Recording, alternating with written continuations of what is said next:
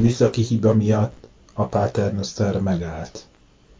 Kérjük, várja meg, míg újraindul. Györfi Pál vagyok, és e, igazából a liftbe való beszorulás az nekem egyáltalán nem egy negatív elképzelt kép, mert hogyha szabad még itt a bemutatkozásnak az első pillanataiban erre reflektálni, én sokszor áboroztam erre, hogy egyszerűen milyen jó lenne beszorulni egy liftbe, mert olyan sűrű napjaim voltak, most talán egy kicsit kevésbé, de voltak olyan sűrű napok, amikor állandó alvás hiányjal küzdöttem, és, és elképzeltem, hogy ha én beszorulnék a liftbe, lehet, hogy nem is azonnal hívnék segítséget, hanem egy darabig ott aludnék, legalább kipihenném magam, és akkor utána. De ugyanakkor tudom, hogy ez az emberek többségének egy szörnyű helyzet, és például a feleségemnek is van valamennyi klaustrofóbiája, tehát akiknek a bezártság iszonyuk van, nekik az, hogy beszorulni a liftbe, ez egy szörnyű elképzelt kép.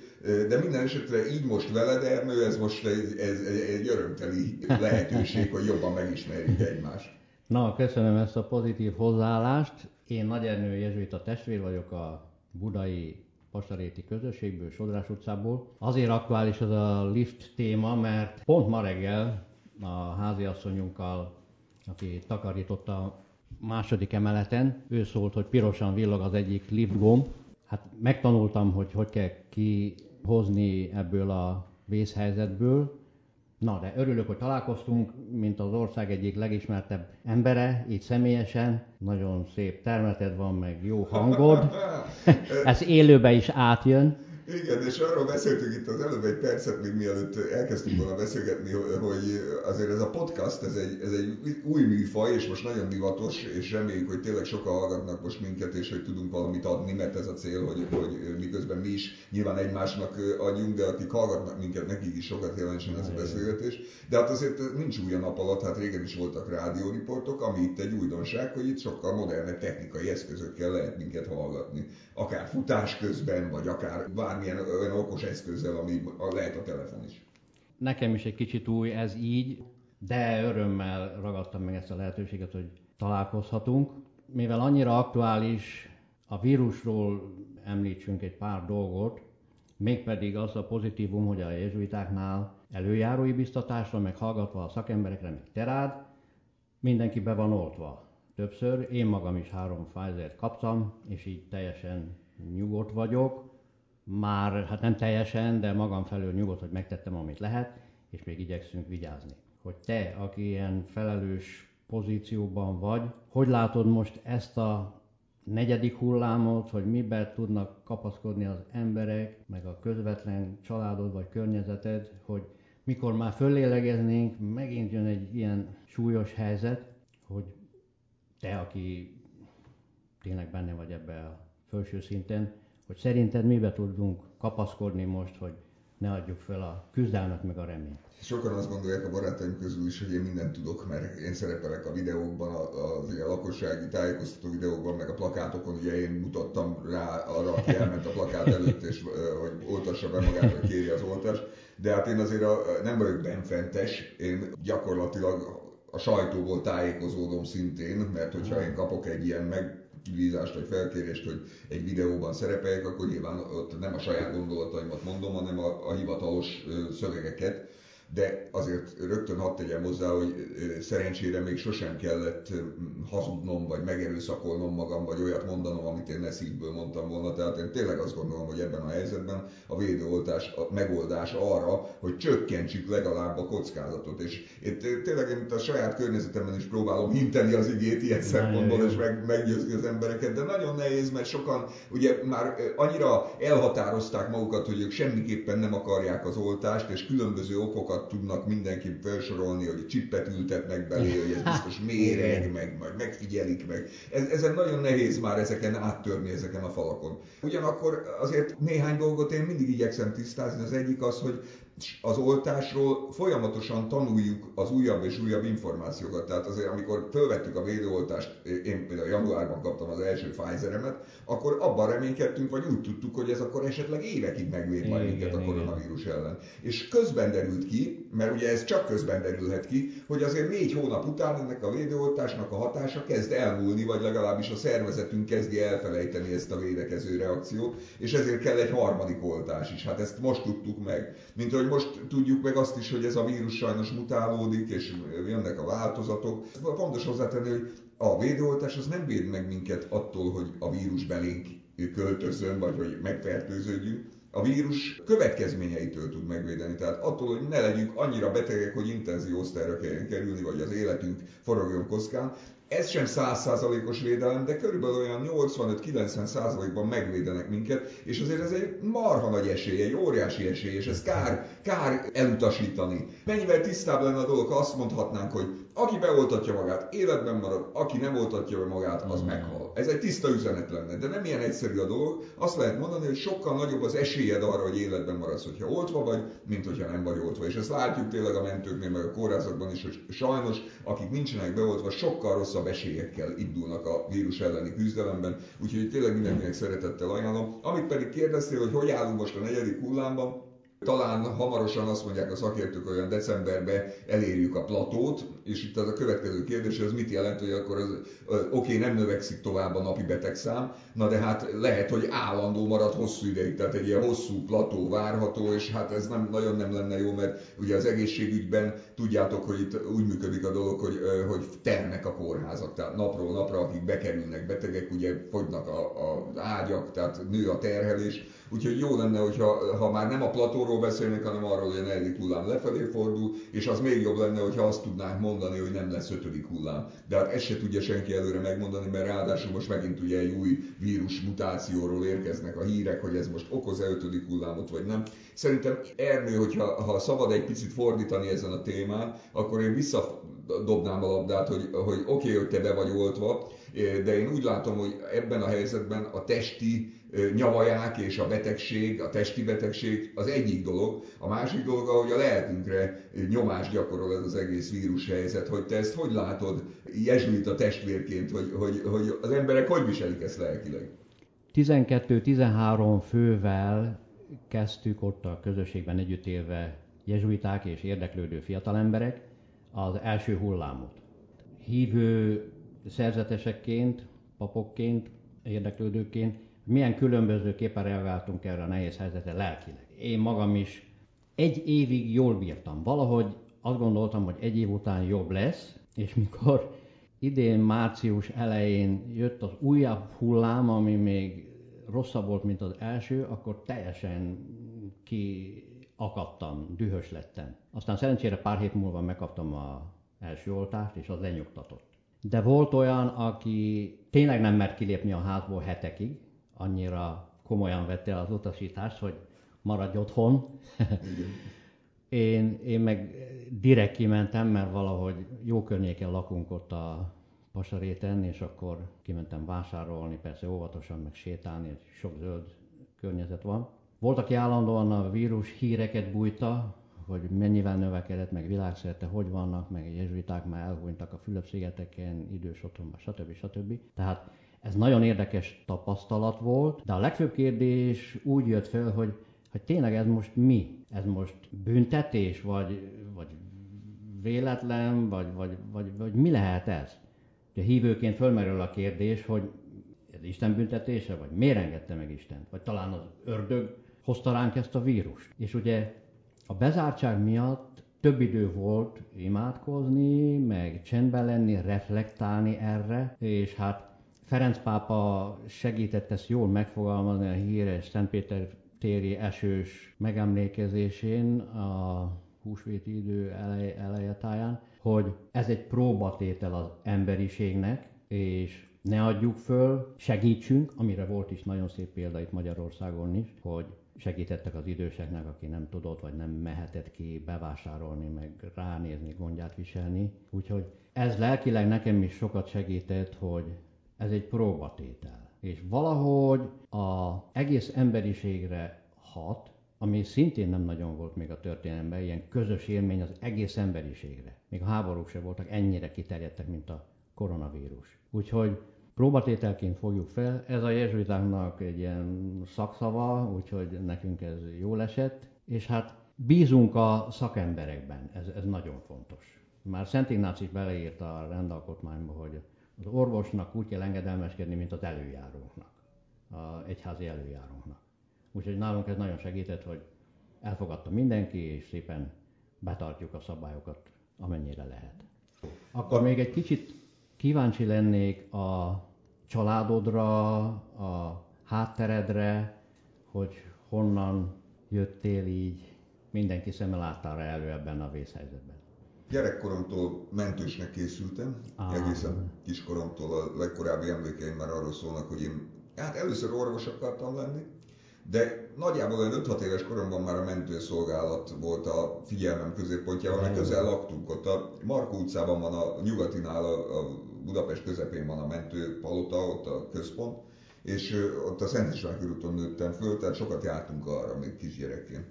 És akkor erre készültem, ami azért érdekes, mert nem volt a családban se egészségügyi dolgozó, semmilyen ilyen segítő hivatás A szüleim zenészek voltak, a, a, egyik ága a családnak inkább ilyen ügyvédek, jogászok, tehát nem volt előzménye. De és ez nagyon, engem tényleg érdekel, de sose fogom megtudni, hogy honnan jött ez az indítatás. Hogy ez, mert mégis ugye ez egy segítő szakma, egy humán segítő szakma, ahol az ember rászorulókon segít. Hogy ez honnan jött, nem lehet tudni. Lehet, hogy egészen korai gyerekkori élmények, mesék, nem tudom. Mm. És ez azért fontos, mert, mert milyen jó lenne egy olyan világban élni, ahol sok gyerek szeretne segítő hivatást választani teljesen mindegy, hogy mentős akar lenni, most bocsánat, hogy ezt mondom, de teljesen mindegy, hogy, hogy milyen segítő hivatást vál. Lehet, hogy lelki gondozó lesz, igazából, csak hogy, hogy, hogy az élete úgy nyerjen értelmet, hogy, hogy mások felé fordul. Nagyon jó. Ugye? Így van. És hogy ezt akkor hogy lehet segíteni? Mert az, a világ nem, nem, nem kedvez ennek a ennek az irányzatnak, mert a világnak, legalábbis a mi világunk, mert ugye sokszor összetéveszünk a nagyvilágot a mi világunkkal, a mi világunk, ez a fogyasztói társadalom, a kapitalizmus, ahol a, ugye az emberek a, a pénzre hajtanak, ebben a, a segítő hivatások azok egy kicsit háttérbe szorultak az elmúlt időszakban,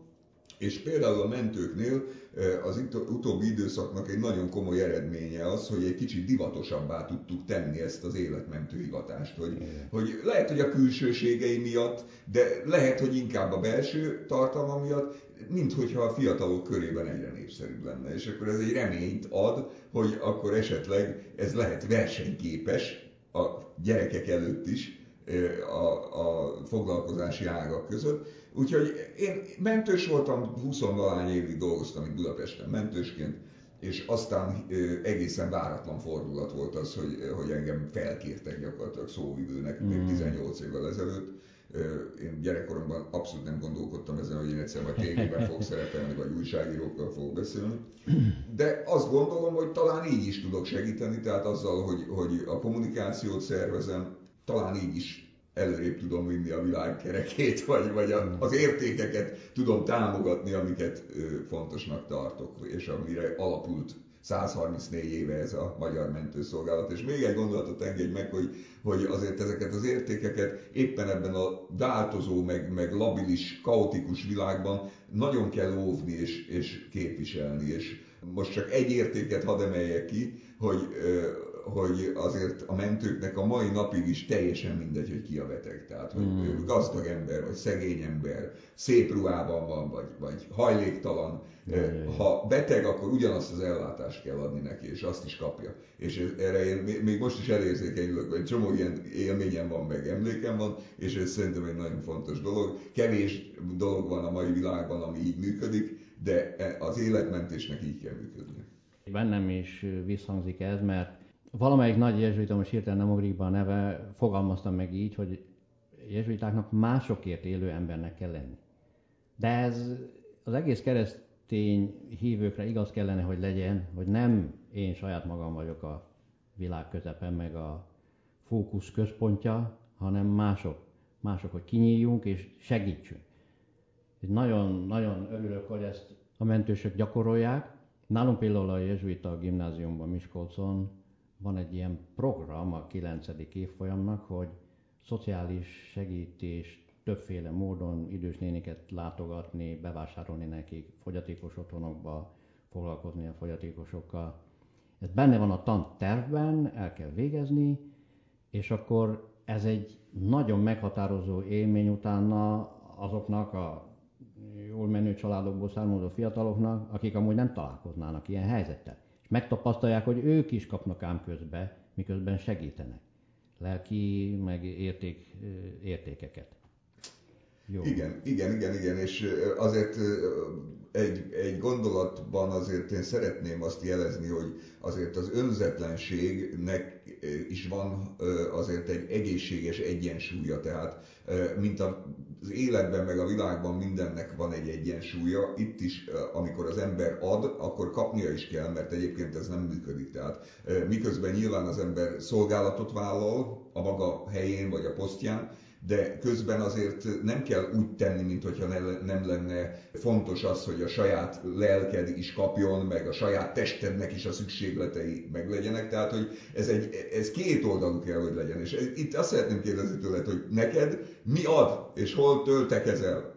Hát én szerencsés vagyok, mert Jézus társaként, jezsuita szerzetesként nekem a fő foglalkozásom az, hogy Jézusra figyeljek. Persze ez aztán meg kellene, hogy nyilvánuljon gyakorlati jó cselekedetekben, meg tettekben, meg segítségben. És hát azért is jó kérdés, mert én úgynevezett miniszter vagyok a rendházi közösségünkben, aminek az eredeti jelentés az, hogy szolga.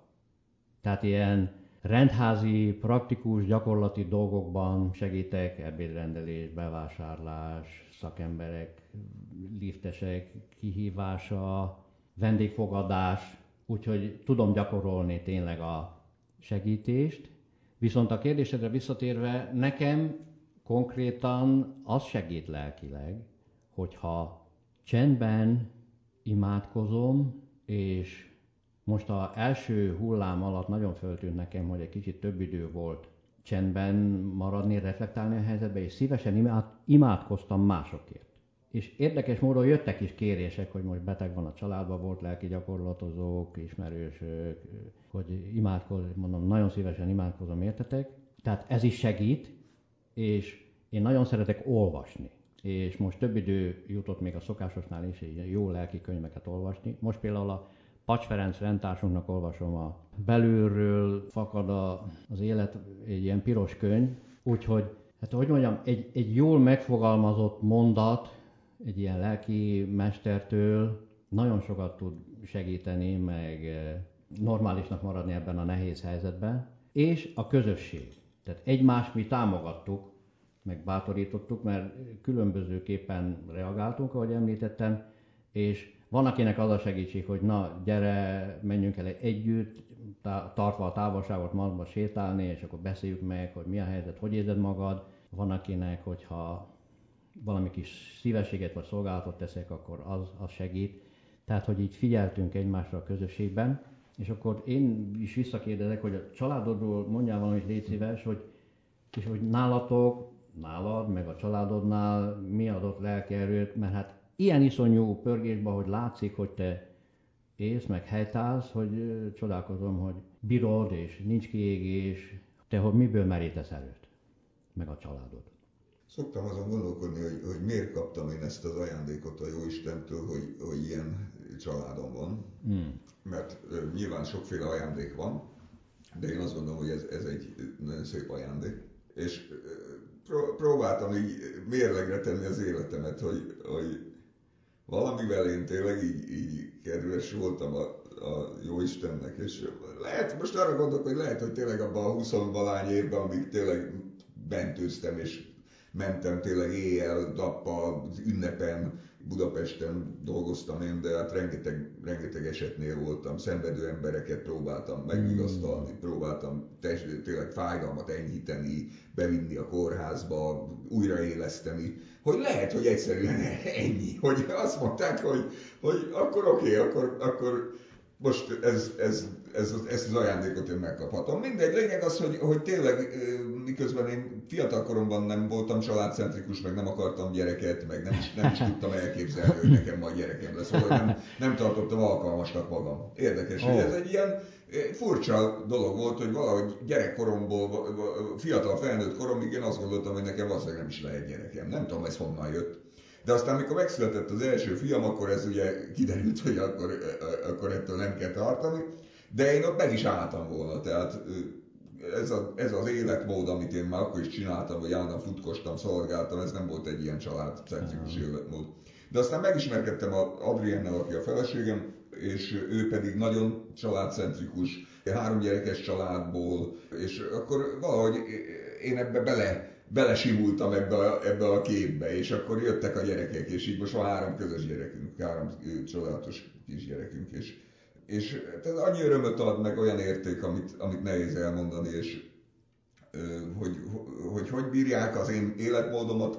Hát ezt nyilván jobb lenne, hogy többet lennék otthon, de azért én most már sokkal jobban igyekszem otthon lenni. Tehát azért délután én sokszor már részt veszek ebbe, hogy összeszedni a gyerekeket iskolából, edzésre vinni, sakk foglalkozásra. Ha, ha tehetem, akkor otthon vagyok hétvégén is mindig, bár sokszor kell elmenni dolgozni, de például múltkor fölhívott egy barátom, hogy menjünk el este valahova kettesbe. És azt mondtam, hogy nem, és otthon maradtam. És ez Na, régen elképzelhetetlen volt. és amikor otthon maradtam, akkor pont képzeled el, hogy, hogy a két kislányom, akik ilyen tornára járnak, ilyen tánctornára, Ergének hívják, ott bemutatták nekem a, a koreográfiát, amit tanultak. És ott ültem a, a, a fotelba, és néztem őket, ahogy ott táncolnak, és arra gondoltam, hogy ennél a világon nem lehet jobb program. Tehát, mm. hogy, hogy ez milyen jó döntés volt, maradtam. Tehát, hogy aztán ez a kortól van-e, hogy most már 57 éves vagyok, vagy tényleg, vagy, vagy az ember értékrendje átrendeződik, ezt, ezt nehéz megmondani. Minden esetre nagyon várjuk a karácsonyt, mert az mindig egy, többet vagyunk otthon, jobban figyelünk egymásra, és az egészet át, átitatja egy olyan kegyelemteljes légkör, ami, ami, ami egész évben hiányzik. Egyébként most a Covid-nál egy kicsit többször lehetett ezt megtapasztalni. Igen. Tehát, hogy sokszor mondjuk, hogy mennyi ára van ennek a járványnak, de azért haszna is van, meg, meg, meg jó dolgokat is hoz. Többet voltak együtt azok az emberek, akik... Persze sok helyen kiderült, hogy nem, nem, nem jó együtt. Ugye az milyen borzasztó dolog, amikor most a bezártság idején derül ki az, hogy, hogy mégse vele lenne jó, vagy mit tudom én de, de nekünk ez, ez egy jó időszak volt, és igazából e, engem pedig az érdekelne, hogy amikor közelednek az ünnepek, és tényleg az emberek a, a családjukhoz húzódnak vissza, hát neked is van egy idézőjelben egy családod, ugye egy közösség, ahova tartozol. Igen. A közvetlen családomból a szüleim nekem már elhunytak. Nővérem él Heves megyében, meg két unoka húgom, őket szoktam látogatni. De a közösség az tényleg áldás ilyenkor. Mi nálunk egyébként, hát ennek megvan a forgatókönyve, hogy hogyan kezdjük az adventben, a gyertyagyújtást, közös ima, egy kis pluszt vállalni, vagy plusz imát, vagy valami jó cselekedetet, kicsit csendben lenni többet, mert azért beszüremlik a szerzetesi rendházakba is a világ zaja, meg a rengeteg információ, meg a zaj, de szerencsére szép nagy rendházunk van, szép kertel, és akkor meg lehet találni azt a helyet, ahogy ahol elcsendesedik az ember, és együtt imádkozunk, vagy külön imádkozunk, készülünk szépen a szentírási részekkel, és hát még az ajándékozást is megoldjuk, karácsonykor úgy szoktuk, hogy valamit hozunk az egész közösségnek. Ez lehet egy szép karácsonyi vers, vagy egy karácsonyi ének, amit ő ad elő, vagy hangfelvételről játsza le, vagy készít valami kézműves ajándékot a közösségnek, és akkor így megajándékozzuk egymást a karácsonyfa alatt, úgyhogy nagyon szép. És akkor karácsony után van arra lehetőség, hogy tényleg a családtagokat meglátogassuk. Ugye én is tervezek karácsony másnapján a nővéremhez menni Heves megyébe. Azért is imádom ezt az időszakot, mert az emberek ilyenkor a isteni arcukat mutatják. És most arra az jutott eszembe, hogy, hogy biztos, akik most hallgatnak, minket sokan interneteznek, és tegnap volt egy nagyon szép élményem, ezt szeretném veletek megosztani, hogy van egy olyan internetes oldal, ahol autósok tesznek föl különböző felvételeket, amik általában botrányosak, mm. mert ugye az autóban most már működnek ilyen kamerák, tudod, amik veszik föl az, az ilyen forgalmi helyzeteket, ahol egymással kitolnak az autósok, meg, meg szabálytalankodnak, meg minden. De most egy olyan videó került ki, ahol baleset van, az autópályán egy autó fölborul, ott az út szélén ott van fölborulva, és azt mutatja, hogy az emberek megállnak, és rohannak segíteni. És még egy kis zenét is mellé tettek ennek a videónak, de ez nekem már egy karácsonyi videó, mert pont arról szól, ami, amit ilyenkor karácsonykor megtapasztalhatunk, és amit milyen jó lenne egész évben megtapasztalni,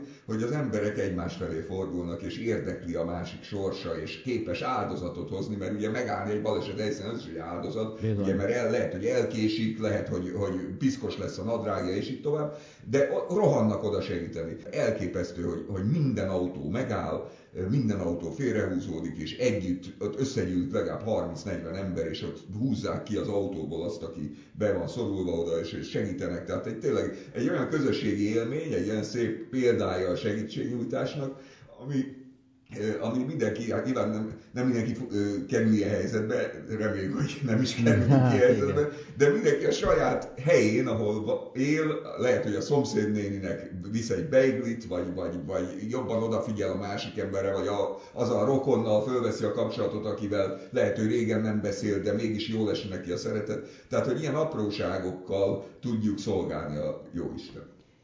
Nekem is eszembe jut egy szép élmény, ez, hogy említetted, hogy a jobbik arca, vagy isteni arca, hogy a Nemzetközi Eukarisztikus Kongresszuson részt vettem én is, és amikor a Ferenc pápa záró miséje volt a Hősök terén, a szép napsütéses melegben, valahogy úgy találtam helyet, hogy pont egy mentőautó mellett álltam, aki ott állt készelétbe, és volt is egy néni biztos, aki úgy rosszul lett a nagy melegben, meg, és akkor ott befektették, de nem kellett elvinni, hanem ott ellátták. Na, és akkor olyan szép élmény volt ez a záró Szentmise Ferenc pápával, magyarul is köszöntött minket, rengetegen voltunk, és fiatalok is, hogy valaki úgy fogalmazta meg utána, hogy itt a magyar népnek a jobbik arcát lehetett látni. És tényleg úgy éreztem én is belülről a tömegből, nagyon hálás vagyok, mert ez egy történelmi esemény volt.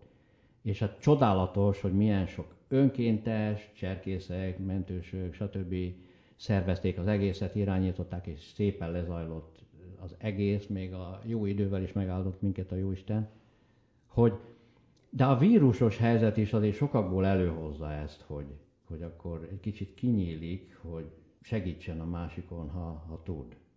És ezt nagyon szép volt látni, ahogy Olaszországban, meg Spanyolországban esténként megtapsolták az egészségügyi dolgozókat, mert tényleg nagyon hálásak vagyunk nekik. Most aztán nagyon lehetett látni, hogy micsoda szép és áldozatos munka ez, amit Isten fizesse meg. És akkor ugye ennek a helyzetnek egy másik hozadék az, hogy, hogy sokan szánnak kényszerűségből vagy elhatározásukból több időt, hogy gondolkodjanak az élet fontos kérdésein. Nagyon. Hogy mi az, ami fontos az életben egyáltalán.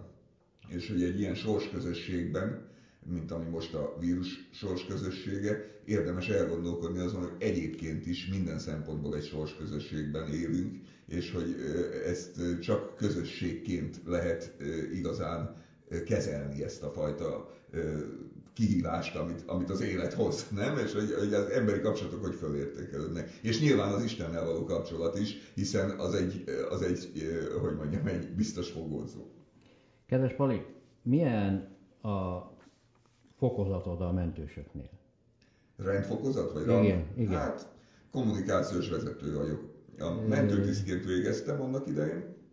A mentőtiszt az egy magyar sajátosság, nincs máshol a világon. Gyakorlatilag ilyen felcserszerűség, tehát orvosi beavatkozásokat végezhet egy mentőtiszt. Ah. Egy ilyen esetkocsiban három ember dolgozik, van egy sofőr, egy ápoló, és akkor a harmadik, a főnök az a mentőtiszt vagy orvos, ugye attól függ, hogy a beosztás Aha. hogy hozza.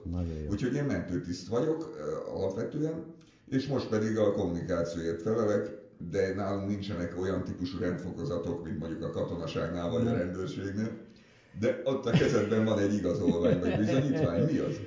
Képzeld el, én meg katonatiszt voltam. Meg is mutatom ezt a szép piros bizonyítványt, amit a 80-as évek elején kaptam. Ebben is közösek vagyunk, hogy tiszt-tiszt. Ugye a szocialista rendszerben kötelező volt a hat kötelezettség, a katonai szolgálat, de rendesek voltak így a 80-as évek elején, engedték, hogy befejezzem a főiskolai tanulmányaimat. Keszei Agrártudományi Egyetemnek ilyen növényvédelmi üzemérnöki szakát végeztem el, amilyen főiskolai. A szépen befejeztem, és utána hívtak be, de akkor mindjárt tartalékos tisztképzésre. Más, másfél évig voltam katona, hat hónapra a kiskörösi vegyvédelmi ezredhez vonultam be alapkiképzésre, az kemény volt, ugyanúgy, mint a többi egyszerű bakáknak, de utána mindjárt törzsőrmesteri avattak minket, és akkor átkerültem Kalocsára, ahol az újonnan bevonulókat már én oktattam.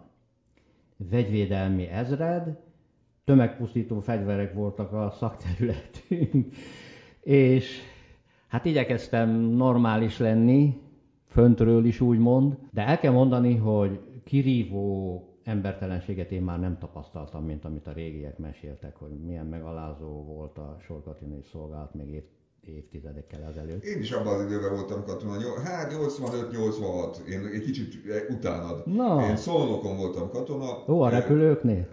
Abban a laktanyában, Aha. ahol a kommandósok is voltak, a Zagyvarékasi úton, de, de én nem kommandós voltam, hát rám kell nézni, hiszem, hogy egyértelmű. De, de, de én is megtapasztaltam az első hat hónapnak a, a sorkatonai kiképzését. Milyen, milyen morcos katona voltam. Igen, és akkor várjál, de akkor egy picit még az életedet hadd had kövessen végig, hogy akkor a, tehát utána te tiszthelyettesből leszereltél utána? E, igen, tehát leszerelés előtt egy pár nappal akkor kineveztek minket tiszté, tartalékos alhadnagy lettem én. Aha. Ami a tiszti fokozatnak a legalacsonyabb Igen. rangján volt, és azzal, hogy ha úgy hozza a helyzet, akkor tartalékosként be kell vonulni és helytállni. Sőt, valahogy olyan jó mehetett nekem ez, hogy próbáltak bent tartani hivatásos katonatisztként. De arra azt mondtam, hogy no, please. És lelkileg nekem azért volt nagyon érdekes ez. Egyrészt így utólag, hogy Szent Ignác, a mi rendalapítónk is katona volt, lovag 500 évvel ezelőtt, de az én személyes lelki életemben is nagy forduló pontokat hozott a katonasság. Valahogy kicsit most ötlik be, hogy hasonló volt egyébként a vírus helyzet, be voltunk zárva. Jó ideig nem lehetett elmenni, főleg az alapkiképzésről, se haza, se ki, se hová szigorú rend, fegyelem, napirend, de valahogy ez segített abban, hogy emlékszem rá, hogy katonaként kezdtem el gondolkozni azon, hogy tulajdonképpen kicsoda Jézus az én számomra, személyesen. Mert hát meg voltam keresztelve, bérmálkozva, de hát akkoriban a szüleim se jártak olyan nagyon misére a rendszerben, mert az nem volt ajánlatos, de támogattak engem. És a másik nagy ötlet, ami a katonáknál jött, hogy esetleg én diszidálnék Kanadába. Tehát ez 1984-ben fejeztem be a katonáknál. Igen, ez honnan jött ez a nagy ötlet? Mert nekem nem jött ilyen nagy ötlet, nem szólhatom. Ez, ez, ez érdekes, én is megrepültem rajta, de az anyai nagyapám Bükszékről, a szülőfalunkból, Heves megyéből, ő 1930-ban a nagy gazdasági világválság idején kiment Kanadába. Már akkor voltak ott bükszékiek, tehát akkor volt egy ilyen minta. Volt, és onnan keresett annyi pénzt, segítette anyukámat, meg a nővérét, férhez mentek, és kis házat, meg staférungot úgy hívták venni neki. De utólag reflektáltam én erre, egyébként nagyon hálás vagyok az egész kalandért, nagy kaland volt, most már nem mernék neki vágni, de, de kipróbáltam magam az úgynevezett kapitalizmusban, hogy hogy tudok helytállni, dolgozni, nagyon sokat segítettek egyébként a Vancouveri magyar közösség. Akkor még én nem tudtam, hogy itt kötök ki szerzetesi egyházi hivatásnál. Gondoltam, hogy ott majd kis dollárpapa, és mm. akkor megnősülök, vagy valami. De nem igazán alakult ki tartós kapcsolatom, és aztán váratlanul ott, tízezer kilométerre innen, 1992. január első felébe jött ez a hívás, hogy én szerzetes, mégpedig szerzetes testvér szeretnék lenni. És akkor pont megvolt a rendszerváltás, haza tudtam jönni gond nélkül, és akkor itt léptem be a jezsuitákhoz annak az évnek a nyarán. Tehát egy óriási nagy varga betűvel, nagyon érdekes. Hát ez elég nagy varga betű, csak hogy ez a hívás, ez, ez, erről még, még egy szót lehet beszélni, szívesen, hogy, ez, szívesen. Hogy, hogy tényleg ezt valahogy el tudjam képzelni, meg a hallgatók igen, is, igen. hogy, hogy ez, ez hogy, hogy történt. Tehát egyedül laktam egy ilyen kis apartman lakásban, és dolgoztam, és tulajdonképpen a katonaság alatt feljött kérdés, hogy ki nekem Jézus, az akkor ott gyakorlativá vált, amikor megérkeztem Vancouverba, akkor ott kezdtem el újra rendszeresen járni templomba. Szerencsére volt egy magyar nyelvű katolikus plébánia, akit véletlenül egy jezsuita pap vezetett, egy nagyon rokonszenves. Ott végeztem egy életgyónást, és akkor szépen éltem az életemet, de ez a hívás, ez, tehát én 86-ban mentem ki, és 92-ben jöttem vissza. Tehát egy jó pár év eltelt, közben kanadai állampolgár is lettem, Szerencsére mind a két ország megengedi a kettős állampolgárságot. És akkor, akkor már valahogy úgy alakult a helyzet, hogy otthon is imádkozgattam az albérletemben. Nagyon szeretem imádkozni a rózsafüzét. Igen, itt van nálad. Ajándék. Ajándék. Jaj, nagyon szépen köszönöm.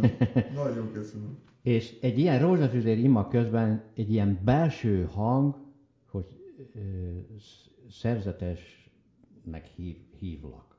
Tehát nem, nem, egy, nem, nem, nem hangot hallottam, hanem egy, egy ilyen lelki, egész tiszta, konkrét hívás volt, hogy szer, szerzetesnek hívlak.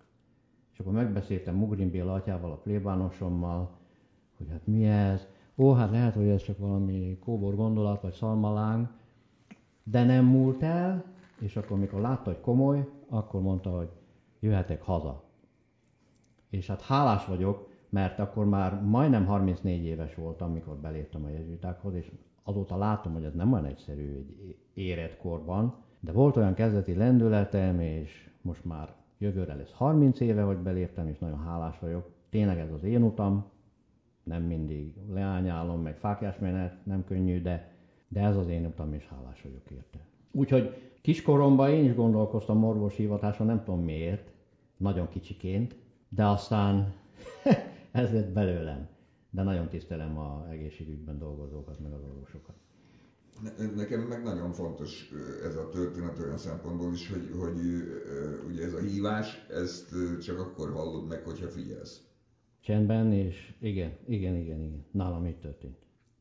És ugye az még nagyon fontos, hogy tényleg becsaphatja az ember a önmagát is, meg bemagyarázhat magának, magának dolgokat, de utólag általában igazolódik, hogy ez tényleg hiteles hívás volt-e. És hát most már 30, 29 év után kimerem jelenteni, hogy igen, és hálás vagyok érte. De hogy érdemes erre figyelni, megbeszéltem egy-két jó barátommal, meg a plébánossal, és akkor nagyon érdekes volt, hogy egy-két barátom, akik jól ismertek, nem is lepődtek meg annyira, hogy ilyen hivatás van, mint én magam. Tehát már valamit láttak rajtam kívülről. Na, de ez, ez nagyon jó. Tehát, hogy utólag az az igazi, mikor utólag visszaigazolódik és nyer egy pecsétet, hogy ez tényleg hivatal. Mi most találkoztunk Hiteles. először, talán három igen, órával igen, ezelőtt, igen. és én így né, nézlek, miközben hallgatlak, és azt látom a szemedben, hogy, hogy ilyen tiszta és, és olyan kiegyensúlyozott a Jaj, köszönöm, hogy, kedves vagy. Hogy, hogy nem látok rajtad, nem látom rajtad a, a, a, a hogy mondjam, a, a mai világban annyira jellemző gondterhelt, ideges, zavart, ami, ami az emberek nagy részében látszik a szemen. És Jaj, ez, ez kedves vagy, köszönöm ezt a visszajelzést. a tükröződése. Köszönöm, hogy így látod, hát és így el is mondtad, ez, Na, nagyon hálás vagyok. Nem tudom, hogy ez a te érdemed, vagy, vagy Hát a, vagy jó, a... jó Isten érdeme, igen, igen, igen. igen. De, nekünk De hogy mennyire ez, ez lenne a lényeg, nem? Tehát, hogy miközben tényleg az ember olyan mindennapi gondokkal van elfoglalva, meg, meg nyilván kell is ezekkel foglalkozni, mert ahogy mondtad, azért ha nem megy a lift, akkor aki nem tud gyalog menni, akkor nem mm. tud lejönni a másik emeletről, tehát azt meg kell csinálni, meg, meg, tehát van, amit tényleg fizikailag kell elintézni, és meg kell oldani de, de hogy egy kicsit sokszor, sokszor ezt, ezt az arányt eltévesztjük, hogy mi az igazán fontos az életben. Tényleg. Úgyhogy köszönöm neked ezt a rózsafüzért, és és imádkoz, imádkoztam egyébként, érted, értetek, idefelé jövet, meg már tegnap is, meg szívesen imádkozom, mert mindannyiunkra ráfér. Nekem is jól esett, mikor beteg voltam, és imádkoztam, imádkoztak értem, én meg szívesen imádkozom másokért. Tényleg, tényleg, mert kell, kell a Kell a felső erő ebben a nehéz helyzetben. Kedves Pali, van-e valami, ami hiányzik az életedből most így celebként idézőjelbe 57 évesen, szép családdal? Biztos, hogy nem materiális dolgokra gondolsz, mert ha arra gondolnál, akkor egyszerűbb a válasz, mert semmi nem hiányzik. Tehát tényleg minden, ez onnan tudom, hogy, hogy tudod, ilyenkor ünnepek táján előkerülnek ezek a kérdések, hogy mi, minek örülnél karácsonykor, és tényleg hát mindenünk megvan, hát most még egy zokni, vagy még egy, tehát, mind, mind, tehát tárgyi dolgokban nincs. Hála a jó Istennek egészséges a családom. A szüleim meghaltak nekem is, tehát nyilván sok, sokakat elvesztettem már, de, de a jelenlegi családomban mindenki egészséges. Hála Isten. Én csak hálás lehetek a, a jó Istennek. Tehát nagy hiány nincs a lelkemben sem.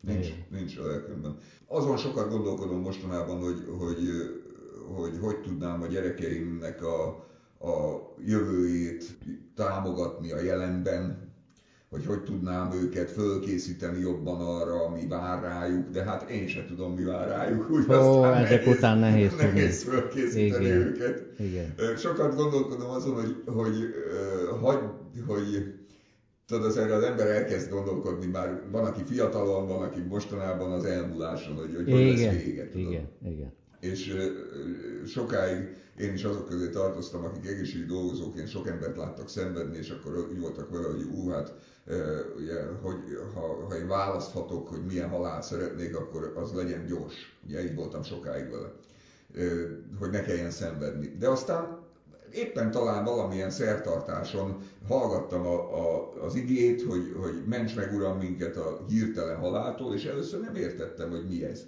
És aztán rájöttem, hogy igazából milyen borzasztó lenne például a családomnak, ha nem tudnék elbúcsúzni Igen. tőlük. Vagy hogyha nem tudnám azokat a szavakat elmondani nekik, amiket biztos, hogy elmondanék. És akkor most úgy vagyok vele, hogy, hogy ezen gondolkodom, hogy hogy lehetne őket megóvni attól, hogyha én tényleg hirtelen mondjuk valami bajom történik, ami mindannyiuknak benne van a pakliban, egy baleset, vagy egy, egy szívroham, vagy valami, hogy akkor, a, a, hogy nekik ne legyen annyira rossz, hogy, hogy tudod, valahogy földolgozni, segíteni. Erre van egy jó tanácsom, a Nemesödön atya, aki Japánban volt misszionáris évtizedekig is visszatért, nagyon megszerettem őt. Ő olyan stram volt, hogy előre megírta a saját gyászbeszédét. Persze aztán nem azt hangzott el, de a kérdésedre azt javaslom, hogy egy ilyen nyugodtabb pillanatban írd le, hogy mi az, amit szeretnék elmondani, ha esetleg tényleg hirtelen baleset ér, hogy legalább írásban személyesen megkapják a feleséged és a gyerekek, vagy akikre gondolsz. És aztán ezt lehet én ezen módosítani. Sokat, sokat gondolkodom, és De ez, van ez, ennek ugye ilyen divatosabb vagy korszerű formája, hogy esetleg videóüzenetet küldeni, ugye, vagy, vagy fölvenni egy ilyen, hogy Aha. tényleg a szemembe is tudjanak nézni Aha. közben, amikor... De, azt, de, de nem, nem döntöttem még el, mert azon gondolkodom, hogy valóban az a jó nekik, hogyha nem élik át azt a szörnyű veszteséget. Mert ahogy beszéltünk ah. itt az elején, tudod, mondtad ezt, hogy, hogy, hogy a próbatétel. Igen. Meg hogy az életben a nehézségek és azokon való átküzdés adja meg az értéket. Hogy, tehát, hogy valóban ez a jó megoldás? Nem tudom. Nem tudom. A gyerekeidnek szerintem igen. Igazából Aha. én igyekszem folyamatosan elmondani a gyerekeimnek azt, amit fontosnak tartok. Tehát azt, hogy szeretem őket, azt, hogy, hogy, hogy mindig bennük leszek, hogyha már nem is leszek fizikailag mellettük. Tehát én ezeket mondom mindig, ezért sem vagyok biztos benne, hogy külön videóüzenet kellene. Ja, ja, ja. Csak tényleg ettől a traumától szeretném őket valamennyire megóvni. De a legjobb módszer arra, hogy megóvjam őket ettől, ettől a traumától az, hogyha megpróbálok életben maradni, meg, megpróbálok egészséges maradni, úgyhogy járok futni, minden másik reggel igyekszem elmenni kocogni, wow. az nekem egy nagyon fontos dolog. Nem csak azért, mert érzem, hogy, hogy karban tartja a testemet, hanem azért is, mert van egy fél órám körülbelül, amikor egyedül vagyok, vagy 40 perc, és akkor tudod, át tudom gondolni a dolgaimat. Egy, egyfajta, egyfajta meditációs lehetőség, az nagyon fontos. És a zene nekem tényleg olyan szempontból fontos, hogy, hogy nem is annyira zenehallgatás kapcsol ki, hanem inkább a zene csinálás. Ah. most is van egy kis zongoránk otthon, de jó. Nem, nem rendes zongora, nem tudod, ilyen elektromos Aha. hangszer, de, de billentésérzékenyek a billentyűi, tehát olyan, mint az igazi zongora. és akkor én szoktam ott prüntjögni, tehát kitalálni dallamokat. Kottából már nem tudnék, tehát például egy Vivaldit nem tudnék lejátszani, sőt egy egyszerű népdalt sem nagyon tudnék most már kottából lejátszani, viszont dallamokat kitalálok, és akkor azzal nekem sok örömöm van, és, és Hát ez kreatív, nagyon jó. De aztán kikapcsolom a hangszert, és elfelejtem, tudod, mert kitörlődik a, a hangszer. Na de ez is olyan, mint az élet, hogy egyszerű és megismételhetetlen. Tehát egy-egy dallamot lehet, hogy ez adja az értékét, hogy, hogy ez egyszer volt.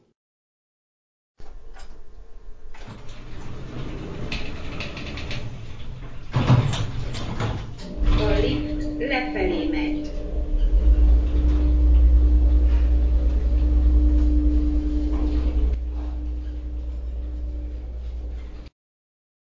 Hát nagyon nagy öröm volt és megtisztelő találkozni veled és beszélgetni. Hát így élőben nagyon jó benyomást tettél rám, energikus, jó kiállású, jó hangú és jó ember. Úgyhogy hálás vagyok, hogy találkozhattam. Hadd viszonozzam azzal, hogy, hogy nekem, is, nekem is nagy, nekem nagy megtiszteltetés volt, hogy, hogy beszélhettem veled, és a ezekben a tiszta szemekben nézni, az meg feltöltött engem most megint egy hosszú idő. Jaj, köszönöm szépen.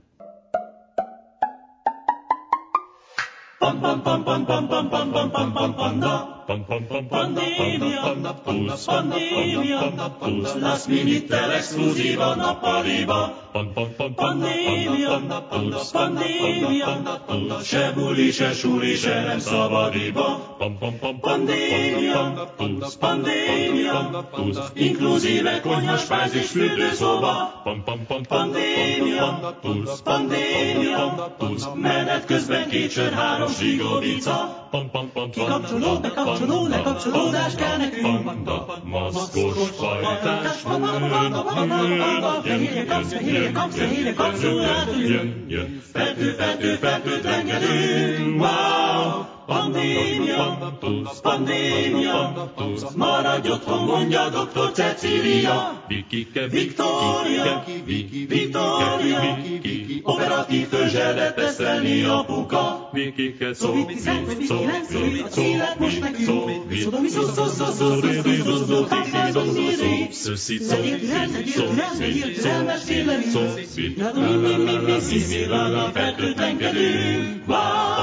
Pandémia, tusz, pandémia, tusz, elhúzódó már, hogy vesztek Viktória. Pandémia, tusz, pandémia, tusz, ilyen a pandémia a gyerek háló fürdőszoba. WC, Néha konyha, WC, oda-vissza, online suli, PC. jó gazdig ül, Miket? marad kuka. A Paternoster média partnerei Szent István Rádió, Válasz Online, Kultúrpart.